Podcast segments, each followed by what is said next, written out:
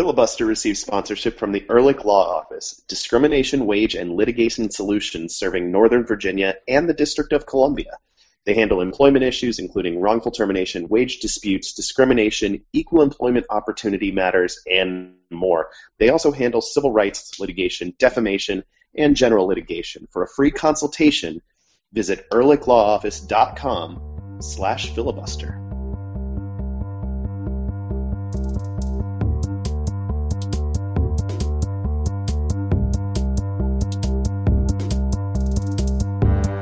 So the Western New York Flash are, um, they're not exactly doing well in a lot of people's minds right now. I guess months ago they, they requested an, a, to play their game last weekend against the Seattle Reign at a different field than they normally use. I, I don't know what the reasoning was behind it, but... Uh, they they booked uh, their normal home stadium for a concert featuring... Uh-huh. Uh, popular acts of the late nineties. Uh, the headliner was T L C. Oh, they, they is that the one with? Um, yeah, I, I think I've heard of that. Like it's coming, like it's playing everywhere. It's playing in my hometown in called yeah, Evansville, it's, Indiana. It it's played touring it all live. over, pretty much yeah. anywhere that has a stadium or a field and a stage or and the a, ability an actual, to. An actual amphitheater sometimes, right. Like Jiffy Lube Live, I think they played. So larger markets, they're playing bigger venues, which makes sense. But, yeah, they're they're playing everywhere. Anyway, Western New York told Seattle, we're going to play at a different field. It'll be a little smaller, one hundred ten yards by sixty, um, which is, you know, right at the bottom end of the allowable field uh, well, dimensions. It's, it's at the bottom of FIFA's dimensions. Uh, right. The N W S L official... Uh, requirements are um, seventy, uh, which okay. is the same as M L S for, for right. future reference. So it was going to be a special dispensation anyway. It turns out they, they weren't entirely honest about the the dimensions of the field. Um, they played the entire field. They put it on a baseball field, and not in the way we've seen at Yankee Stadium or back when uh, Kansas City played at Community America Ballpark, where they, they take some of the infield and, and repurpose it, or even at R F K. Where mm-hmm. they took all of the infield, actually, and turned it into the field so they could have a proper dimensioned field. No, instead they put the entire field in yes. the outfield, and uh, with with the boards or with the, the outfield wall right on top of the corners and right behind yeah. one of the goals. It was it, it was one of the more comical things you've ever seen. Except it's tragicomic because they had to play on that and yes. competitive game that the the visitors were not informed that the field was actually. Uh, I think generously listed at one hundred yards by fifty-two. It was, the, they were told it was. They were told when they got there it was fifty-eight, right? Um, which is below the sixty-one they were already told. Um, and then when you look at it, um, an eighteen-yard box is supposed to be forty-four yards wide. And mm-hmm. if you take a look at that field, you know, to get to fifty-eight means you need seven yards on each side, uh, and it's not. It wasn't yards. there. Um, yeah. It's probably more like four. And so each throw-in became, like any throw-in basically in the attacking end became a corner kick. Right. Like, and, without, and without needing a specialist long throw-in person, it's just anyone could do it. Yeah, it was... And so where two of the goals came from. Yeah, it um, was it was bad, and the Western New York Flash should feel bad. Yeah, uh, and it's, it's sad because the rest of the league that doesn't represent them, um, and yet... in most cases, a lot of outlets only reported, like, look, this thing is happening. Look at this dumb league and their dumb field. Right. Um, rather than saying, like, this like one, like this will be the only game this season that's played in this circumstance. Um, Do we know why they were allowed to – why the league allowed them to, to do pull this farce instead of saying, no, you forfeit. Well, you can play, what? but you're going to go in the books with a three nothing loss. Um, what I have read, especially uh, reported in Rochester as well, is that um, they told the league whenever the concert was booked, they said, look, you know, we have to play somewhere else. Um, the league said, look into your different options in Rochester. And apparently there are five or six different places that could um, host a game in the N W S L with regards to crowd size and field space and all that. Um And apparently they gave lip service to the idea of evaluating those places, but they have Rochester soccer as a whole has history at Frontier Field. Um, gotcha. The Rhinos used to play there, And but the thing is, the Rhinos used to play, and they used to spend seven grand every single game to put sod over a portion of the infield so that they could play on grass the whole way. So it was all, you know, an even surface. The league told them, I guess before all this, they said, the only thing is you can't play on grass. If you play on a baseball stadium, you, you, you can't play on dirt. There's got to be grass all the way. Mm-hmm. Um, and so the Rhinos said, well, we picked Frontier Field because of history, blah, blah, blah. And the league said, okay, just no dirt. You can't play on the dirt. The Flash, you can't have you most mean? Of the game. No, no, the league told them, again, they're like, you can't play no, you on any of the dirt. Uh, whatever. Yeah, the yeah. Flash. Um, okay. The Flash had picked this stadium because of the history of the Rhinos, because the or- two organizations have been owned by the same people for most of the time that they've existed. Um, and so the league just said, you can't play on the dirt, and the Flash said, it'll be fine. We just, you know, our field is going to be uh, one ten by sixty-one or whatever, whatever it was by sixty-one. And the league said, all right, we'll give you a one-time only uh, allowance to play the game on this field. Um, and the, right. the, the Reign were told that. They got out there. They found that that was not the case. They were told at one thirty on game day that the game would not be, the, the field inspector for the league said, you can't play on this. Um, according to the Reign, nothing changed in the four hours that followed that when they came back to prep for the game, uh, on the mm-hmm. off chance that it would change. They said nothing had changed. The league, uh, or either the league or the Flash, somebody on that side is saying that the issues that were in place at one thirty were corrected. There were six minor issues, and they were corrected by five thirty. Um, complicating things more is that the co- the head coach of the Flash told the Reign, um, the Reign's head coach, they said, if you don't want to play, we won't play. But the coaches don't have that power to um, right. call a game. This isn't a rec league. Uh, this is a professional league. There, there's more going on than just the coaches agreeing to play or not. Um, this isn't you, you and your buddies uh, playing a pickup game against some other people that you know. Um, so I don't know what got, went in there. I'm sure the the coaches were both put under pressure from the league to play a game once one team flew out. Um, right. So there's a lot going on that no one knows, but uh, it's something that should be absolutely avoided. Yeah, it ends up being a bad look for the league, even though, you know, almost every team in the league was not involved with this. Right. Um, and they all get associated. So not not great. Not great at all. Not great, Bob. Hey, hey, welcome in. This is Filibuster, the Black and Red United podcast. Uh, Ben Bromley is uh, on assignment fighting illness tonight, um, fighting the good fight, trying not to die. He's not going to die. He's just got a stomach bug. Ben, but it's Ben been is a long... our Kofi Opare.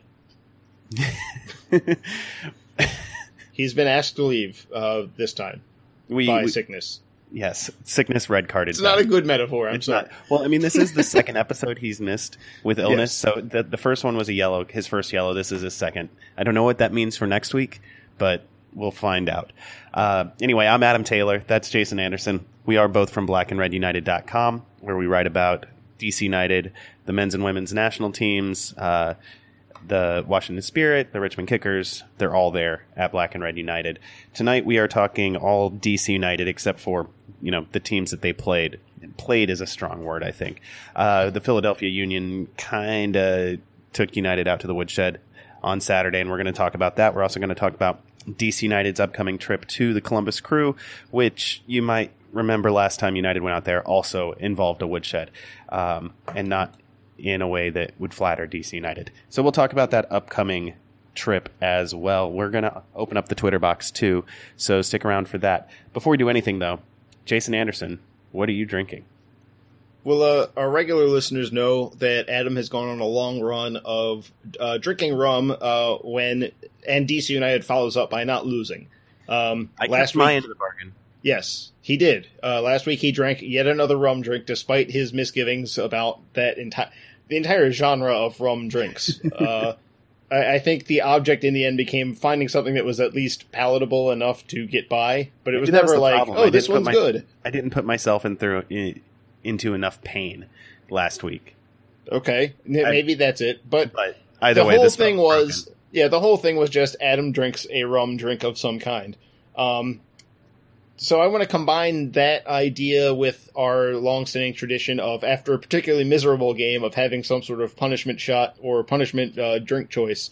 Um, so I have a shot of regular old Bacardi. Um, it's their their regular ass white label uh, clear rum. Um, I have a long history with rum. Uh, I don't. I've had a lot of good times with rum, but it was always spiced rum. I always. Clear rum to me was like maybe for like a mojito, but I'm not big on it um, as compared to the other spirits.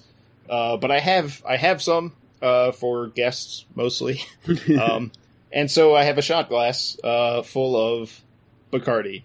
So I'm going to drink it now because uh, you got to have something to, to to burn away the sadness from this game. So here we go. And he threw it back. Do you have a real drink as well? I do, uh, and it's better than that. That's um, good. I have a Heavy C's uh, Pounder Pills. Nice. Um, it's a, it's a good. It's just a high quality, crisp pilsner. It's not too hoppy. Um, if Ben were here, he would tell us about how much he hates the concept of a hoppy pills, but he's not. Um, this I think would fit his demands. It's not right. too I mean, hoppy. A pilsner should have some hops, though. Yeah, no, I but, think you and I... Not like an I P A hop. But, right, because at that point you're just doing something else. But um, yeah. I think you and I are more welcoming of some hop element in a Pilsner than Ben is. Ben was, was almost angry at the idea. Um, this, I think Ben would drink without any qualms. It's just, it's a nice version of the Pilsner. Uh, and it's, sometimes you just need something that's nice and refreshing in, in the summertime, and that's what it is. Nice. Uh, I am not drinking rum. I am... both really happy and sad to say. Uh, Can I? I gotta interrupt. The rum, the rum shot is worse now than it was going down. It's getting, it's progressively worse. Go ahead. I I feel that feel, man. I feel those feels. Um, so tonight I am drinking beer. I'm drinking a Smutty Nose Hayseed out of. Uh, it's a country table beer, is the way they describe it. Smutty okay. Nose is up in uh, New Hampshire. They have an adorable little spotted seal on their label. Um, yeah, and it's a it's a good beer. Um, uh, you know, very easygoing, kind of unpretentious, just ale. Um, that's that's very nice. I enjoy it a lot. I, it might be a lager. I'm not actually sure. It doesn't say. It just says country table beer, and I didn't do any research into it. So uh, that is the level of commitment we promise you here at Filibuster. Um, I haven't had a bad experience with Smutty Nose before, but I have not had this particular beer. It sounds right. good, though. It's good. Um, yeah, they're, they're a strong strong output up there in, in New Hampshire. Um, Jason, I understand there are some people who are still trying to get me to drink rum at this point.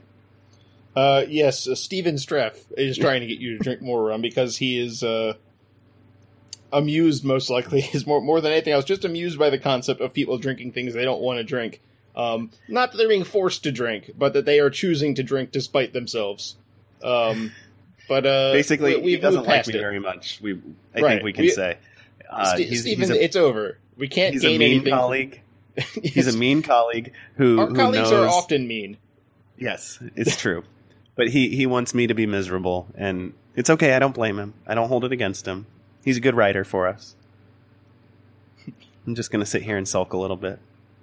No, I'm not. I'm going to find something else to sulk about, which would be this week, uh, D C United, who played one of the worst games you're going to see this year, I think, um, against Philadelphia last Saturday, losing three to nothing, two P Ks before halftime, and a set piece goal doomed United in a major way. Um, yeah, who scored the goals doesn't even matter, although Ilsinho's finish was was pretty strong on the third goal. Yeah. Um, in this game, nobody wearing black and red was good. But I think Kofi Opare had probably the worst night. Like, if you, if there was a, a T V show, like right. a, a, a cable news show on Sunday mornings, like, who had the worst Saturday night? The answer would be, nationally, Kofi Opare. Yeah, pretty much. Um, probably the worst he's played since he joined the club.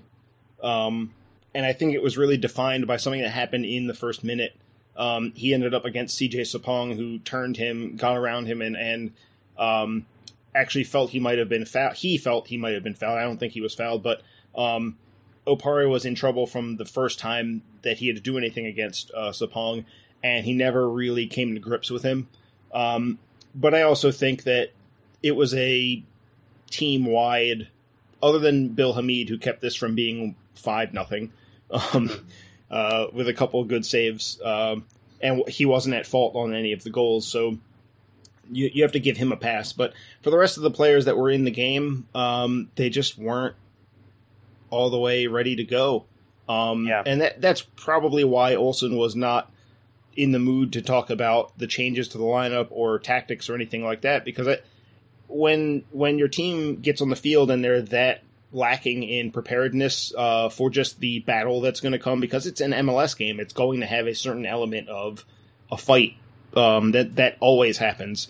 Um, and when you're not ready for it, this happens in M L S, and we see it happen um, throughout the league. Uh, anytime you see one team get blown out by another team in this nature, you have to suspect that that's what happened, if it's not for an early red card or something like that. And it was just one of those games. Um, United individually, on an individual level, players were not ready to go. Um, I think mm-hmm. maybe I, I'm trying to think of the whole lineup. Um, maybe Marcelo Sarvas was uh, ready to go a know, little he's, bit until passing felt like it was right. The worst I've ever seen from him. Um, I mean, it, it's a stretch, you know, yeah. for anyone. Um, it was just, it was a bad day at the office for just about everyone involved. Um, yeah, I know when Acosta came in, I was, I was happy to see him, but I felt like Nick DeLeon had been the least bad of our, our central well, midfielders, it, but I it's mean, still splitting hairs on yeah, how was, bad everyone was. Right, and I, I, I can't shake the the. The defining moments of that game were all um, all Union players just getting the better of somebody, either by thinking faster or mm-hmm. by winning a physical battle uh, and not even having to dig deep and to win it. It's It was just too easy for the Union all mm-hmm. over the field. Um, and it's not a tactical thing. It's a it's an issue of players not getting themselves ready, and the coaching staff bears some responsibility too, because when your whole team comes out that lacking in readiness, something something went wrong in your your day of game prep. Um, I have no right. idea what happened. Um, I know from what Steven Streff told us, since he was at the post-game press conference, that um, Ben Olsen was not in a good mood. And, and we've seen him more than once say, this one's on me or this one's on the coaching staff. And he did not say that this time. Mm-hmm. Um, he, he was not in a good mood. So Um, maybe this one falls more on the players, um, but it might have some long-reaching consequences. You know, this is Bobby Boswell gets benched, and this happens, though, at the same time. I don't know that they're related, but, you know, you do have to consider whether they are or not. If if you're running the team, you have to be considering that sort of circumstance. Um, Álvaro Saborío gets benched. Um, you know, we saw two veterans lose their spot, and we see a performance that was the worst of the year. I know we lost three nothing at home to Dallas, but that came, those goals came on individual errors, more or less. This was an individual, like individuals all across the field playing badly. And, right. and I guess the one thing, if you wanted to find something to hang a hat on, you could say that there were no goals from open play, which in that's a, something, a but the, the penalties, but, right. But the penalty kicks came from open play from, yeah, from players getting. It was a weird first well, half. One of them came from uh, the aftermath of a corner. Uh, the second one came from a recycled corner. Yeah. Which, where do you draw the line between that and right. a corner and open um, play? It's it's a range, but it was still the Philly was still advanced from a corner. Yeah. Um, but the first one was, you know, Chris Pontius on on the break just eating Opare's lunch, yeah, which he did and, again later to get Opare red carded. Right, and, and, you know, United getting pushed back so far and having to defend. It was weird because the Union didn't, I think at halftime they only had five or six shot attempts. Um, so if you just looked at the stats, you'd be like, man, um, Philly must have caught two breaks on these penalties. It must be that's the only thing that divided the teams. But everyone that watched the game knows the Union basically camped out in D C's half for almost all of the first half. Um, and it was because United was so reactive. Um mm-hmm. Which uh, is maybe the most troubling thing, is that they just, it was all reactive play. It was not, there was no trying to get ahead of the Union mentally at all. It was just pure, what's going to happen next? I don't know. And then trying to react to it after it's already in the process of, of happening. Yeah, I think there was one break where Nick DeLeon was super slow to recognize, and, and so was Neagle, and, and so was Marcelo. And uh, but Sean Franklin made a, a big run up basically into the, the Philly box. And when and then everyone was just standing around watching. And when the ball turned over, Chris Pontius booked into that space, and there were zero United players to yeah, get there. There's a lot of like looking at each other like, hey, who's going to do it? Yeah. Um, no talking, and, no nobody taking okay. ownership. It was right. T- it was taking bad. ownership is probably, and that's probably what led to the angry press conference, is that um, this is a team where taking responsibility and covering for others is big. Mm-hmm. Um, and this was a game in which that wasn't really happening. There was a lot of looking around. There was a lot of being a little naive, and uh, that's that's how you lose three nothing. And the Union, the Union didn't really even break a sweat after getting their their third goal. It was like, all right, we're done here, um, and they and they were. It was not a it was not a sarcastic thing. It was like, no, this game is over. Um, yeah, which is why I can't even take much solace in the fact that United did seem to come into the game as the second half went on. But I mean, when you're down three nothing and the other time the other team hasn't gotten past third gear, yeah, you're you're gonna have space to get get yourself sorted. It shouldn't take yeah. fifty, sixty minutes for that to happen, though, and a three nothing deficit. And then even then, United couldn't get uh, a consolation goal. Jason, right. I know you compiled some stats on exactly how bad United were, and this um, is not easy for me to transition to. No, it's it's fine. Um, there is no good way to, to talk about this stuff. Um, Rip the Band-Aid off, Jason. So I mentioned that United was reactive, and um, looking at some of the stats, um, there were some things that jumped out that just screamed reactive. Um, we'll start with um, Marcelo having to make nine successful tackles during the course of the game, and sometimes we say, "Wow, that you know a defensive midfielder with that many tackles," you say, "Wow, what a game he must have had." Um, he must have been all over the field. This was more him trying to cover for all the things that were going on around him that were wrong, um, trying to tackle, to fix the errors of others. Um, this wasn't front foot winning the ball. It was just someone chasing and, and trying their best to prevent worse of a disaster. Um, United committed twenty-one fouls, um, which is, is much more than normal. And The the main culprits on most of them were up the middle of the field. Kofi Opare committed five fouls. Marcelo committed five fouls. Alhaji Kamara committed four fouls. Um, so you have guys up the spine of your team giving away fouls because they aren't able to think ahead and get into spots where they can win the ball without committing a foul, or they're having to drag people down to prevent worse damage, which is how um, uh, Opare got... Did he get both of his cards for that? Uh, for, for both times was uh, dragging somebody or, or trying to prevent somebody from breaking in further. Um, uh, no, his second one, his the second one. Yellow was out on the. Um, no, I know, but Pontius was getting the right into the box. the box. Yeah. No, Pontius was yeah. about to enter the area, so um, that's kind of that's kind of a.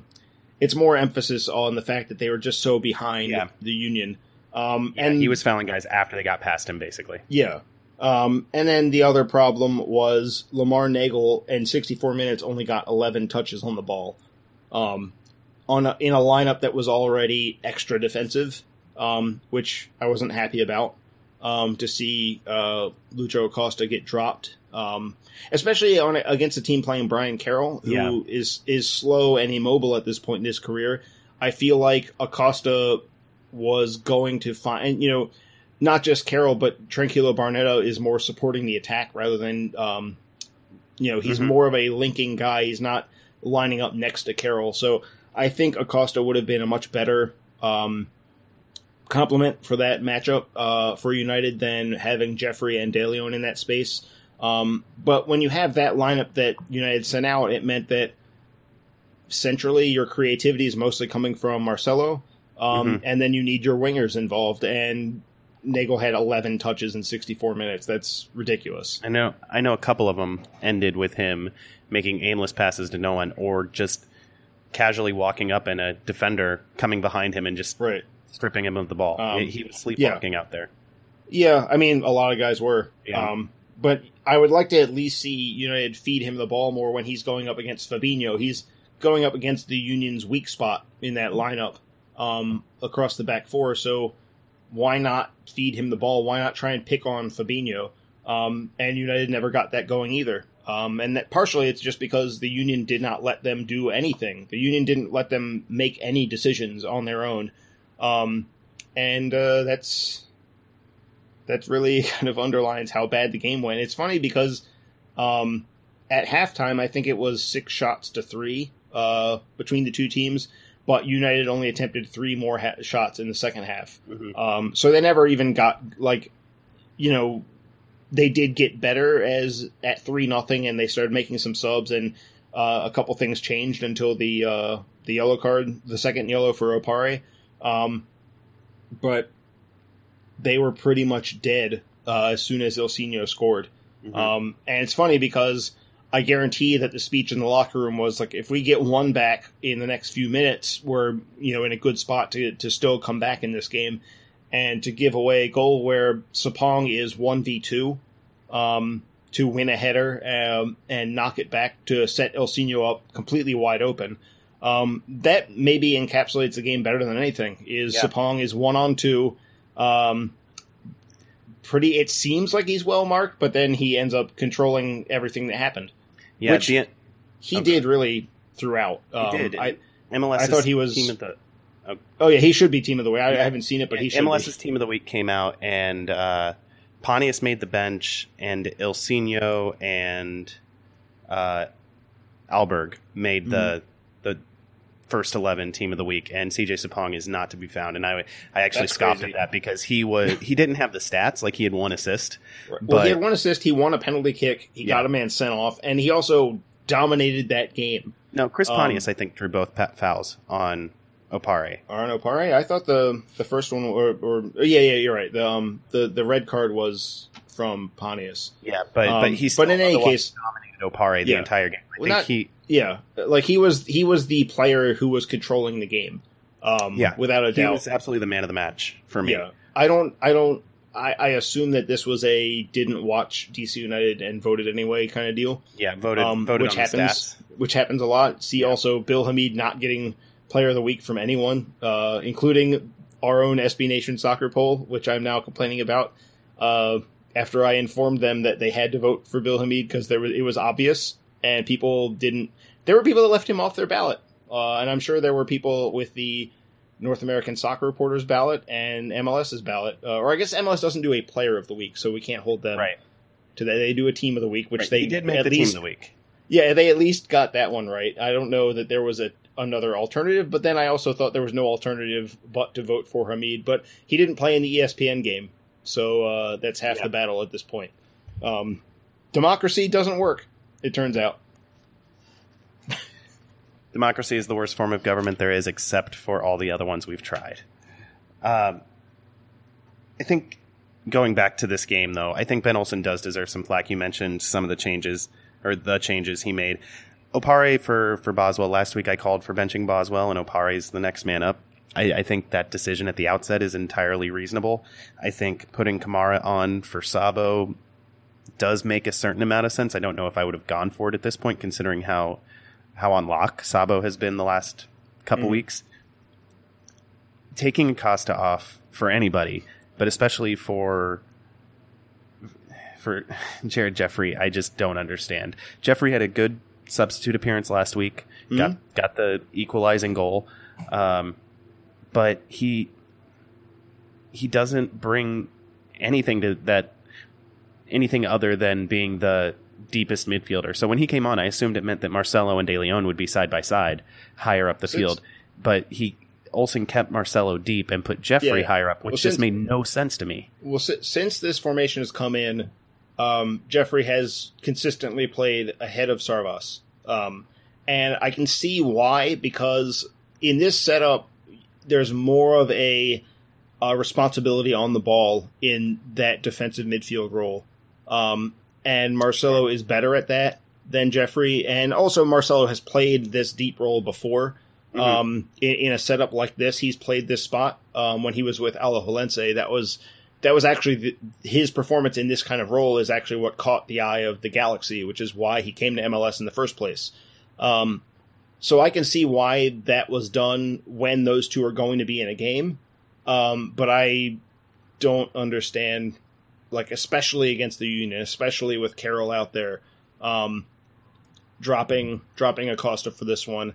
Um, it seems like an overcorrection, uh, um, an overly conservative move, uh, move, or, you know, based on the Union at full strength and what they can do to teams, um, because that is a really good midfield. I mean, uh, Barnetta has played for Switzerland like fifty times. Um, he is a legitimately good player. Uh, Alberg has been on fire since he pushed his way into the starting lineup.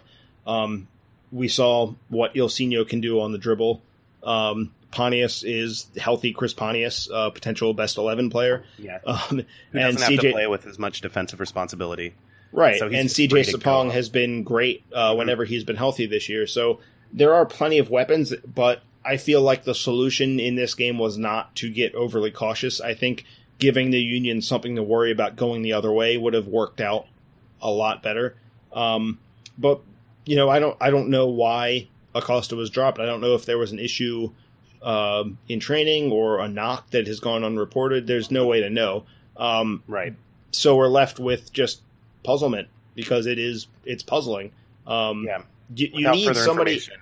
Yeah. You need somebody in that central midfield. Somebody has to be able to provide um, uh, something going the other way. And in this setup, you have Marcelo's ability to play over distance. Um, and that's about it. Um, yeah. DeLeon made some runs, but trailing runs with without real, a real target man, uh, they don't really work. Um, Espindola and Neagle ended up not really factoring into the game at all. Um, and neither did Kamara, except for a few fouls. Yeah, yeah. Kamara, Kamara did work hard. Um, and and yeah. the thing is, actually, I want to say, because I know that, that whenever a team plays badly in soccer, people tend to say, "Oh, if, you know, if only they had shown some real effort." Um, I thought United tried hard. Um, that's not what went wrong here. It was that they did not apply themselves in an intelligent manner at all. They were behind mentally. They were not prepared for the physical collisions that were going to happen. Um, and it wasn't that they weren't trying to win them. It's that they weren't mentally geared up to win them. Mm-hmm. Um, and it, it shows all across the field. I mean, they really didn't win an individual battle, uh, all over the field, every every single person. Um, I'm I'm looking at it now, like, yeah, really nobody won their individual. Mm-hmm. And, and it helps that United is playing the inverted triangle and the Union play with a four two three one, so everyone lines up very conveniently, and across the field, it's like, yeah, we lost every single one of these. Yeah. Um. So yeah, I don't I don't I don't know how this was gonna work, um, unless it was just grind the game down to dust um, and frustrate the Union. But uh, for that to happen, you have to be more than ready to win the mental battle yeah. and the, the physical battles, and they weren't. And that was that was really that. And the Union defined that from the, the opening whistle. Um, this wasn't something that developed over the first half hour. This was something that was clear within the first five minutes of the game. It's like, oh, the Union are more charged up than United, um, and they have more weapons on the field, and United is basically lost at sea right now, and they never they never found their way home. All right, we promise we will find our way home after this break and be charged up and everything else. Uh, so stick around. This is Filibuster, the Black and Red United podcast. Hey, Ben, um, you wouldn't say this is a hostile work environment, would you? You can tell uh, me. Depends. I mean, well, I should ask you. I mean, is are goats hostile? Uh, I think goats are, are hostile. I think that they are secretly trying to take over the world. But but if this were a hostile work environment, or if I were trying to steal your wages or or do something else oh, nefarious in a, I'm really not. Uh, but in a workplace environment, you know who to call, right? Because you live in the District of Columbia or Northern Virginia. I, I do. It's the Ehrlich Law Office. It is the Ehrlich Law Office. Uh, they they offer discrimination, wage, and litigation solutions in Northern Virginia and the District of Columbia, which means I can totally create a hostile work environment for Jason. Except, no, he, they, they wouldn't want me to say that. That would be bad. I do not want to create a hostile work environment for anyone. But Jason couldn't call them nonetheless because he lives in Maryland. Sorry, Jason. I'll fight my way through this. All right. Uh, they handle workplace discrimination, wage theft, uh, non-compete clauses, and uh, non-solicitation litigation. They handle civil rights and government takings and disability and education law. They handle a lot of things. And if you are interested in a free consultation, head to ehrlich law office dot com slash filibuster.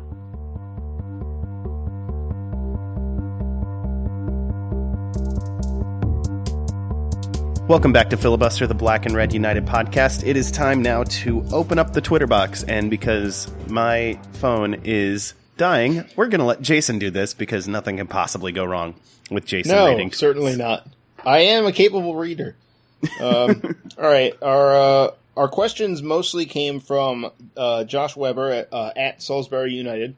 Uh, Josh, thank you for helping us do this segment because otherwise we probably would have skipped it without your questions.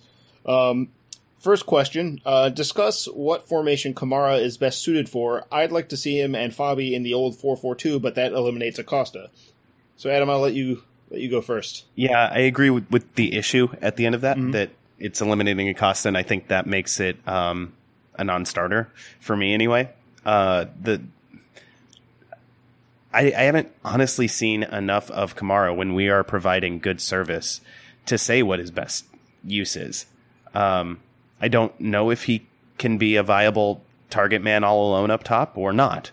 Um, so it's it's tough to say. If if you think he's best in a two-forward setup, the answer would probably be a three five two, which is also a non-starter with our current roster.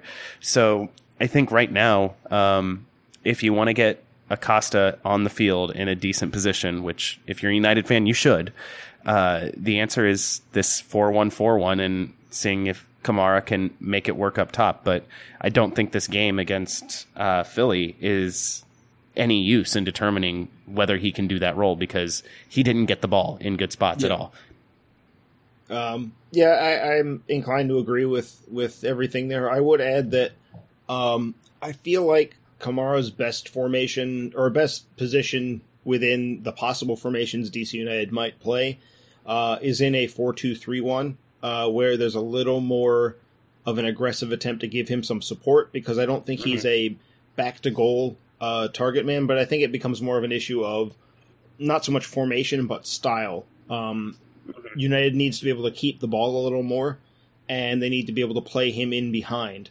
Um, I think that's what he's looking for um, rather than having to replicate Álvaro Saborío's way of playing. I think he's he's a guy that if you're playing in behind – Um, and you're giving him the support from uh, uh, the midfield, the, the attacking midfield right behind him, uh, you're in business. But um, this formation right now, I think you can do it, but a lot of what goes on behind him in terms of keeping the ball is, is what needs to improve. Um, yeah, rather keeping than the ball a, and keeping it on the ground. Right. Um, rather than improving the formation, it needs to be more about Um, getting in behind early, and then sort of what the Revs do, actually, is they like to get in behind early and then establish possession in the attacking third from there, rather than looking to play to the forward with back to goal and then build from that point. Um, so it, it's a change in how United moves the ball up the field, basically, is more my concern than the formation. Um, okay, second question. Uh, also, convince me this Sam trade was a good move, since Nyarko is coming back and they are both strictly right-sided. Okay, I will disagree with the premise because Ben Olsen has been playing Nyarko on the left, kind of inverted, quite a bit recently, and that's where some of his goals have come from, uh, is cutting inside on the left to get the ball onto his right foot or to make a back post run. Um, so Nyarko, I think, has shown, and he played on the left a little bit in Chicago from time to time Rarely. as well. He's done it much more here. Yeah, uh, um, but but he he's done it. He he's done it before, and I think he can mm-hmm. play on the left. Um, and, and Ben Olsen has to show he can bench Fabi if, if he wants to get both Sam and Nyarko on the field. That said, I'm not sure if if that's what he wants to do. It depends on what he asks Sam to do, whether he wants Sam to be the guy who cuts inside um, in which case you probably want Fabi on the left to send in crosses with that left foot of his. If you want Nyarko on the left um, to cut inside, and then, then Sam has to be the guy to stay out wide. Sam has shown over the years he can do both of those things. So it's it's a question of what do you want tactically from the unit on the field, and which side do you want the wide guy on? And the, I think the guy I think who stays Sam, wide. The guy who stays wide. Yeah. yeah. And and I think depending on how you you want to put those pieces together, you have some options when you have Nyarko and Sam and Neagle and Espindola. That's that's not a bad core to have on the outside. Right. Um, and I think what I would add is that uh, there was a good piece on uh, M L S soccer dot com breaking down some of the statistical differences between uh, Neagle, Nyarko, and Sam. Mm-hmm. And this year, uh, Nyarko and Neagle play have played very similarly in certain ways, especially with regards to crossing, whereas Sam has tended to put in, I, I think it was like, five point something crosses a game, whereas Nyarko and Neagle were averaging like two and a half. Um, so that kind of speaks to what Sam's game is. Um, not that he, I mean, he's been, he's been able to be very effective cutting inside and going to goal. Um, but he's also been very effective staying out on the wing, uh, beating his man and then getting across in the, you know, some old school, uh, winger sort of play, um, on a team with Álvaro Saborío in the box. Uh, that's a pretty effective tool to have, um, especially if if Lamar Neagle is back on the left again, um, opposite Sam. Then you've got him making the back post run, and he's got plenty of center forward experience. So um, that becomes pretty. It's a pretty interesting situation. Um, I think it diversifies the winger pool. Um, it's not a great sign for Rob Vincent and Miguel Aguilar. Uh, I think if. You know, especially since I know the rumor is that we're talking about like a hundred something thousand in allocation money. Um, so it was not a small amount. The Red Bulls said it was by far the best offer they got. Um, and that could be posturing too. You, you know, they, they knew the Red Bulls knew that they were um, having to convince fans that really loved Lloyd Sam that this was the right move. So there could be a bit of posturing there where they might be overstating uh, how much money it was just to, Um, buy some buy some love back from the fans a little bit. But in any case, um, it's not great when you've got two other wingers and you go out and trade for yet another one only weeks after having changed to a formation where one of your forwards has also become a winger. Um, and so you go from being four deep to six deep within the space of like three weeks in those positions. So um, it does improve United's ability as a It improves their depth, and it does so by possibly adding a new starter. Um, and it also is sort of an insurance policy because we're already on Nyarko's second uh, concussion, and I think it's the eighth. Yeah, second second of the year and eighth of his career. Um, so there's a certain level of, you know, what ha- we've seen what happened to this team without Nyarko. It hasn't been very good for the most part. The offense has not been great without him. Um, so... There's a little bit of let's protect ourselves from that happening again. Uh, so we'll, we'll see what happens. You know, now you've got four guys competing for two spots, and they're all pretty good players. So, you know, Nyarko is getting back towards being ready to play.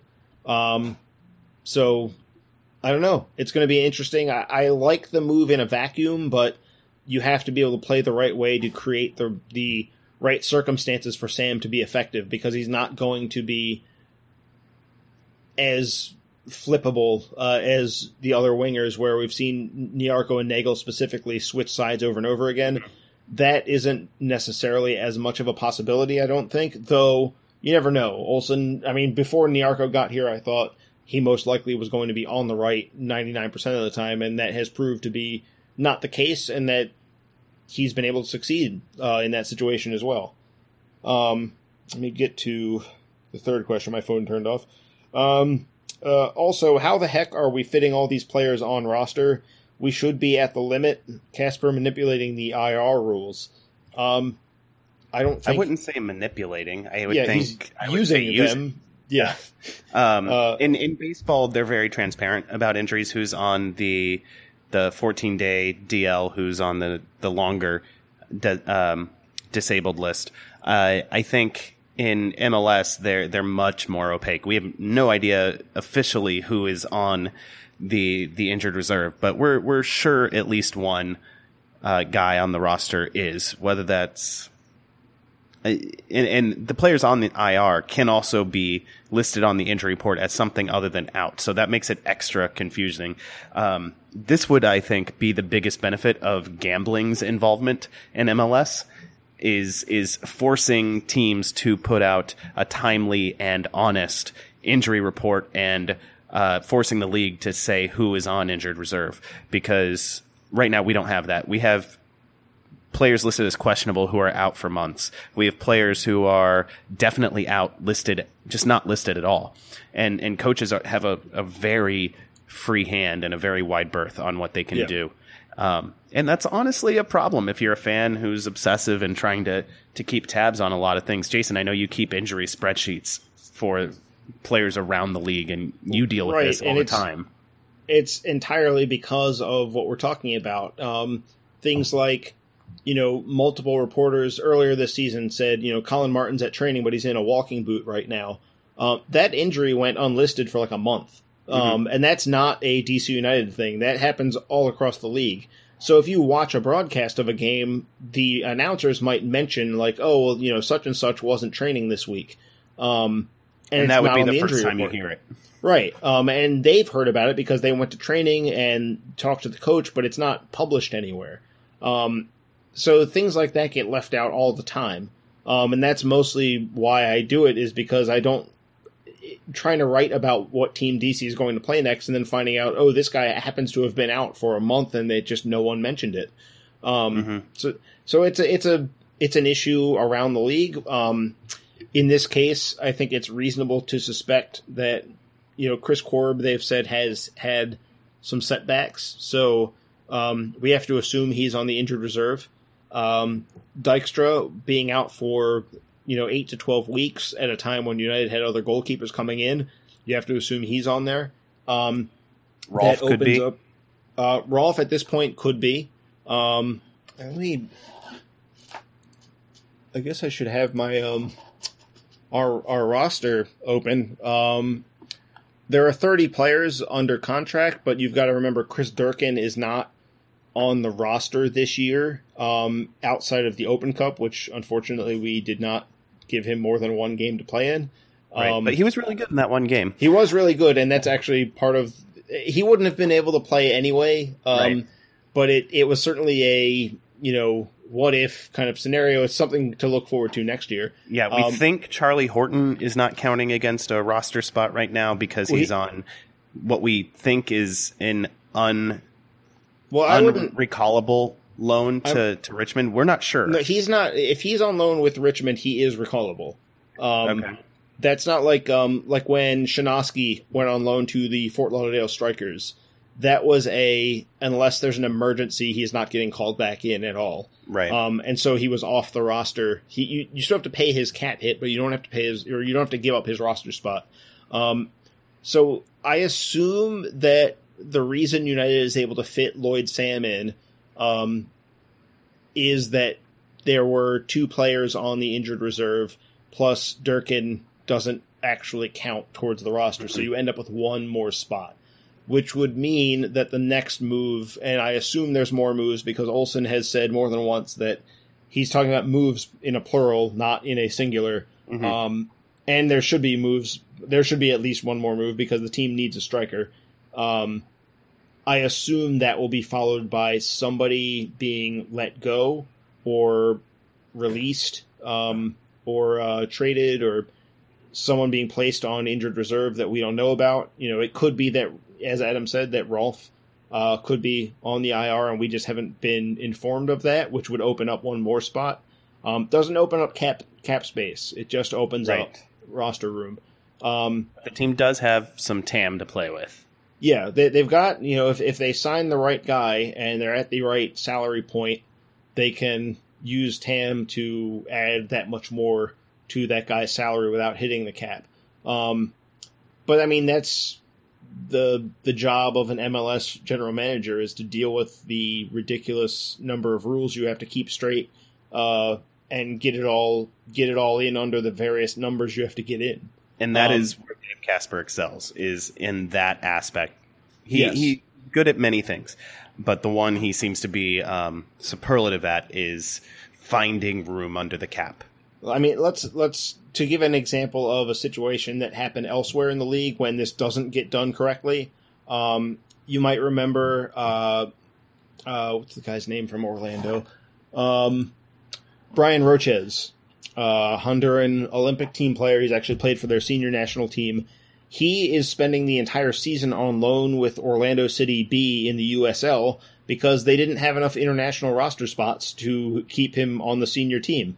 Um, and then they continued signing internationals. They signed Julio Baptista since then. Um, so not only did they plan poorly and end up having to hide a player on their B team for lack of international spots, um, and lack of, lack of roster space, it's that they didn't fix the problem at the first chance that they had. um, but that's Orlando, and there have been articles about it recently. I know Paul Tenorio wrote a really good one uh, for four forty-two U S A that detailed the it's a mess down there off the field, um, on the soccer side, but off the field, you know, Adrian Heath lost his job, not just because they're playing poorly, but also because no one really knew what, who the hell was in charge. Um, they had their G M let go, or their, their G M, uh, was let go. And then their replacement left before the season began. Um, right. So that's, that's what you don't want to do. Um, Don't do what Orlando's doing. You, their their ticket sale department, their ticket sale department. You should you should probably take some lessons from them.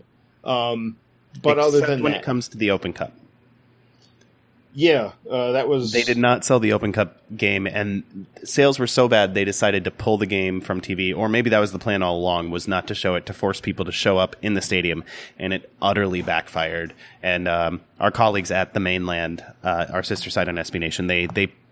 put the administration down at Orlando City on blast, deservedly, for that. Um, it was a very fr- fan-unfriendly move. Anyway, let's... Uh, Jason, are there any more Twitter box questions we you want to bring up? We literally got one uh, during this last answer. Um, All right, last one. This is from Inshane, um, who is at Ankiaman, um, who has written in a few a few times for our Twitter box. Um It's actually kind of a three-parter, so I guess we'll do quick answers for right. the three questions. Um, all right, Adam, I'll give you all three. Are you ready? Okay. Lightning round style. Lightning round um, style. All right, first question. Wait, Boswell, wait, wait. Sorry, do you mean lightning round? Because yes, remember, that's all caps. Lightning round. round. um, all right, first question. Boswell or Robinson? Uh, this was a question I was going to save for later in the segment, but I think... I would really like to see Robinson, but I think we will see Boswell. Uh, that's yeah, that's most likely correct. Uh, second question, is DeLeon blinding us from his mediocre play with sweet hair? Uh, the hair is really sweet. The hair is really, really good. I don't think his play has been mediocre. I think um, he he to some level plays to the level of the guys around him. It, or at least he looks like it, because he, he fits in really well when the team is playing well, and he looks bad when the team is playing bad. Um, he's a very much he's a player that's very much reliant on his teammates because he's a facilitator. That was not light, lightning round. Okay, um, but coming it's from, okay. Coming from you though, I don't I don't think I get you. To, I know you I rarely get the chance. Answers. I rarely get the chance to say somebody's going on for too long. Um, last question: uh, do we see Sam versus Columbus? I think we do. I think we would have seen him against Philly, except for o- Opare's red card. Even with the, the scoreline being out of whack, I think we would have seen him if Boswell didn't have to eat up one of the subs. So I think we will see him in Columbus. Whether he starts, I think, is an open question. It's possible. Ben Olsen has shown a real willingness to start guys uh, as soon as they come. But I think we will see him at least as a sub. Yeah, I'm inclined to agree, especially with a week of training. Um, I think he'll play some part in this one. Um, but that's it. That's the that's the Twitter box this week. All right. So D C United will try to get back on track at the site of their biggest loss, numerically speaking, in recent years. five nothing to the Columbus Crew uh, to end last year's regular season and pushed United down into the playoff round, where, of course, they beat New England. Um, they made a habit of that recently anyway. Uh, that game will be Saturday, seven thirty on News Channel eight. Hopefully the production will be better than it was against Philly, and hopefully the game on the field will be too. Um, there, there is some promise here, if only because the Crew are a bit of a shell of, of what they were last year when they hosted M L S Cup, uh, lost, losing to the Timbers, of course, but, but they hosted that game. Uh, bit of a fall since coming runner up in M L S Cup. Uh, they're currently ninth in the East, five points behind D C United, and I think that makes it fourteen points behind the conference-leading Pigeons of Yankee Stadium. Somehow. Yes. somehow, somehow that, that team makes, is in first. We should no all sense. feel bad. Everyone else in the East should feel bad about yes. that, because that's not a good team. Yeah. I, I think they have the largest goals against in the Eastern Conference and are yet in first place. It's um, it's ridiculous. Yeah, the Crew are, yeah, the crew are, are, are in the bottom three for goal differential in the East and have just three wins on the year through sixteen, seventeen games. Um, Jason, they're not very good. And and coming off a three one loss to an also not very good Revs team. Yeah, anytime your record is three seven and seven, you're bad. Um, and if you're in this year's Eastern Conference and your record is that bad, you're really bad. Y- yeah, you you have you have some things to consider. Uh, you have some things to feel bad about. Um, the funny thing is they haven't undergone major tactical changes. It's not like they lost their coach for some reason and had to re refigure out who they were. Um, it's still Greg Berhalter. It's still um, most of the same lineup. Uh, very few players have swapped out there. Obviously, um, Kai Kamara's departure made big headlines, um, and that's a huge. It's a huge change in how they have to do things. Um, Ola Kamara was brought in to be his backup, but he's not the same kind of player. He wants to get in behind. Um, he's a classic standing on the back shoulder, looking to to run through the channels rather than a uh, aerial target man. Um, But that still doesn't explain everything that's gone wrong with this team, and it's a lot. Um, the reason Kamara left was a locker room breakdown, um, was the kind of thing that did not happen in, or, you know, I assume that the differences that became untenable this year were simmering last year, but they were able to keep them under control enough that it wasn't a big deal. Um, but, yeah, they've been a mess in a lot of different ways. Um, and this game, this last game was really, a, a lot of it was on display because the Revs, if you guys have listened to me on this show or on our Facebook Live videos or read my Twitter account, you know that I think that the Revs are a bad soccer team, and I stand by that.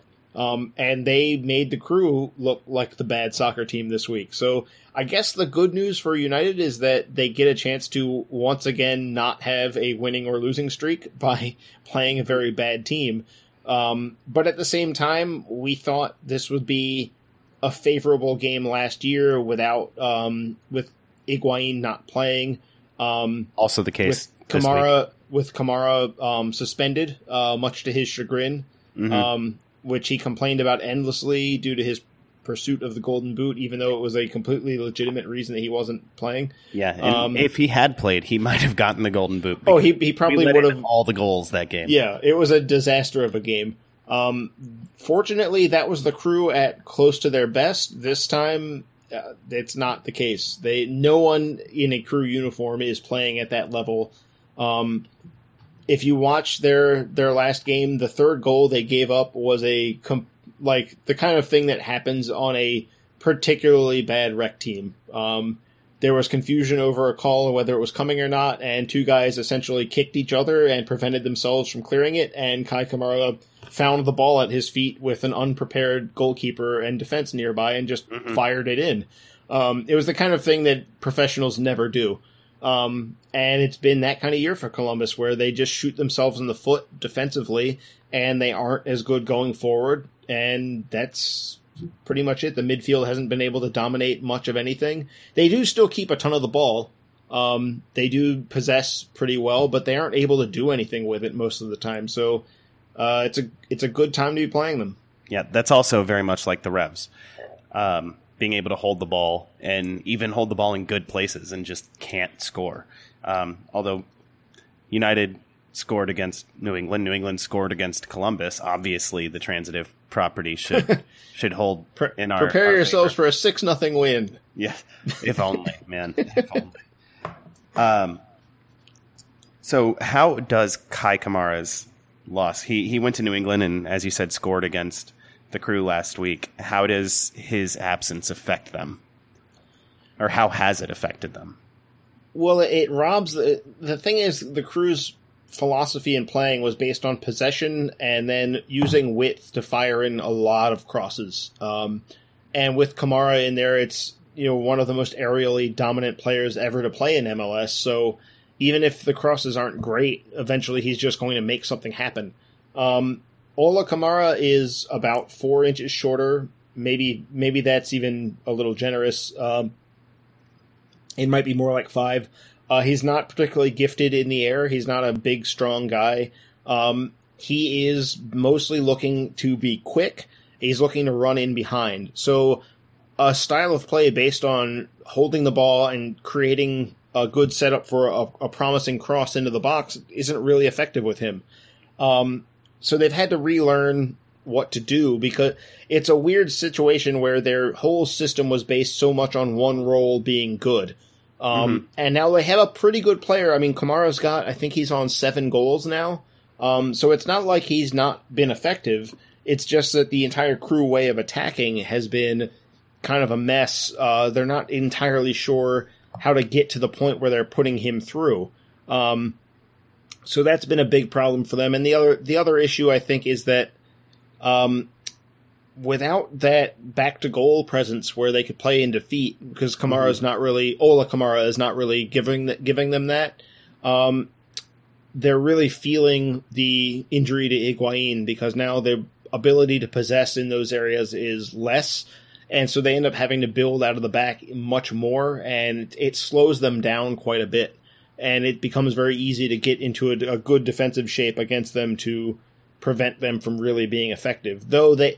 They have been getting their goals lately. It's just that um, the other side of this, and it has nothing to do with Kai Kamara, is that they can't defend to save their lives.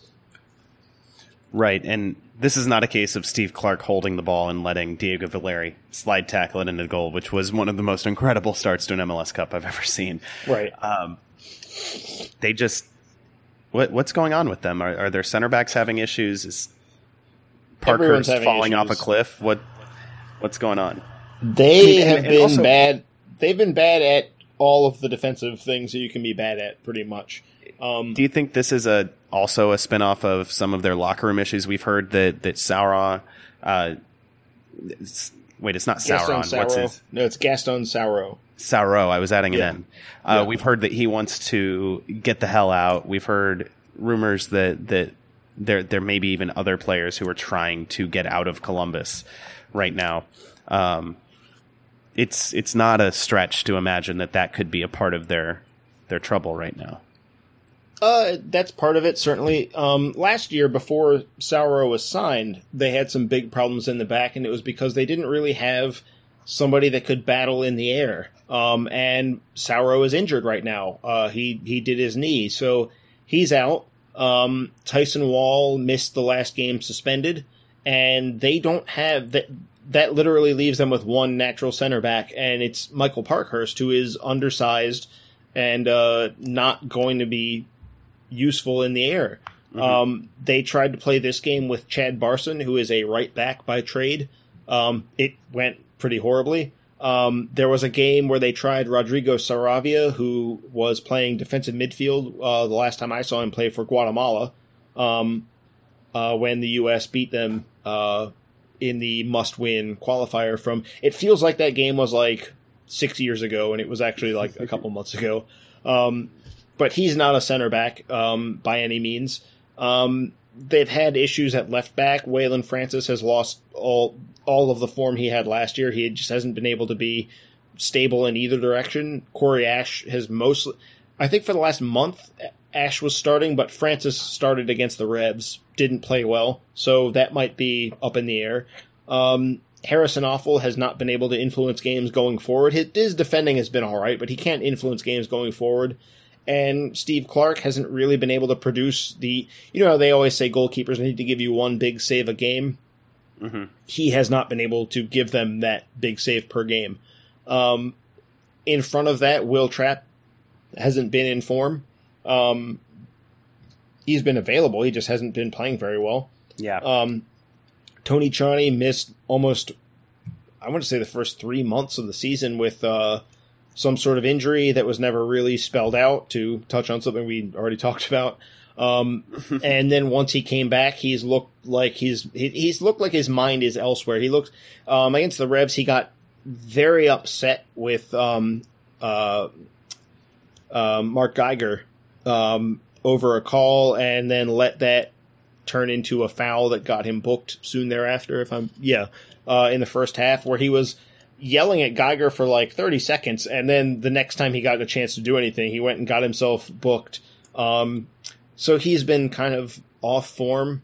Um, Higuain has been injured for about a month now, so he's not able to do anything about it. Ethan Finley has been uh, he's been off, and also Columbus has been less good at finding him. Um, last year they were really good at getting him in behind, uh, and then he was able to either get into the box or, or put a low cross in. That hasn't been happening very much. Um, and that that's... I mean, that pretty much covers the whole team almost. Justin Merrim has been okay, but he hasn't been as good as last year, though his history against D C United makes me cautious to say um, right. that he's off form, because he's usually able to do some damage against D C. But they've just individually, they've seen a drop-off at almost every position. Um, and that's one of the things that happens in M L S, is that when you get on a run and you end up going to M L S Cup, Um, sometimes you've just caught lightning in a bottle. Um, right. Some teams have set themselves up. You know, Bruce Arena is really good at repeating that. Um, most other teams don't really know how to keep repeating that. And it looks like this year that Columbus, as as good as everyone was last year, they've lost form by that much. They're not even like the medium version of Columbus. They're the, the bottom of the barrel of these players' capabilities. Um, and that doesn't, when their locker room is also not healthy, as, as there's a lot of circumstantial evidence is the case, then you get a team that is in the, you know, struggling to stay ahead of this year's Chicago Fire, which, I mean, come on. If you want to define a bad team, that's the reference point. That's the benchmark. Yeah. So we are running a little bit long, so let's, uh, pretty quickly game plan for Columbus. Where, Where should United be looking out for the attack to come, and where should United be attacking? Uh, defensively, they can't let uh, Columbus feed Kamara in behind. Uh, they need to defend their channels really well. Um, in the midfield, they need to be aware of when players get their head up and are looking to make those passes through the channels. They can't let that happen. Um, going the other way, I think um, the Revs showed that if you can press Columbus into a lot of mistakes, Um, you just have to be brave enough to do it, because right now they aren't doing anything to keep you back. And I know it's United's been okay about at home, but not as much. Right.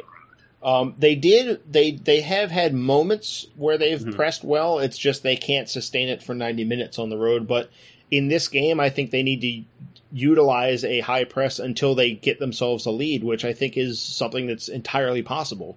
Um, the Crew are a fragile team mentally. Um, they are willing, they're still all willing to keep the ball. Um, so I think you have to combine those two things, that willingness to hold on to the ball, but not necessarily do the right thing while you have it. Um, and really go out and chase them, because if you let them possess and start to build into the game, they start to feel a little good about themselves. Um, beyond that, I would say Saborío needs to come back in, because they're not going to be able to compete with him in the air.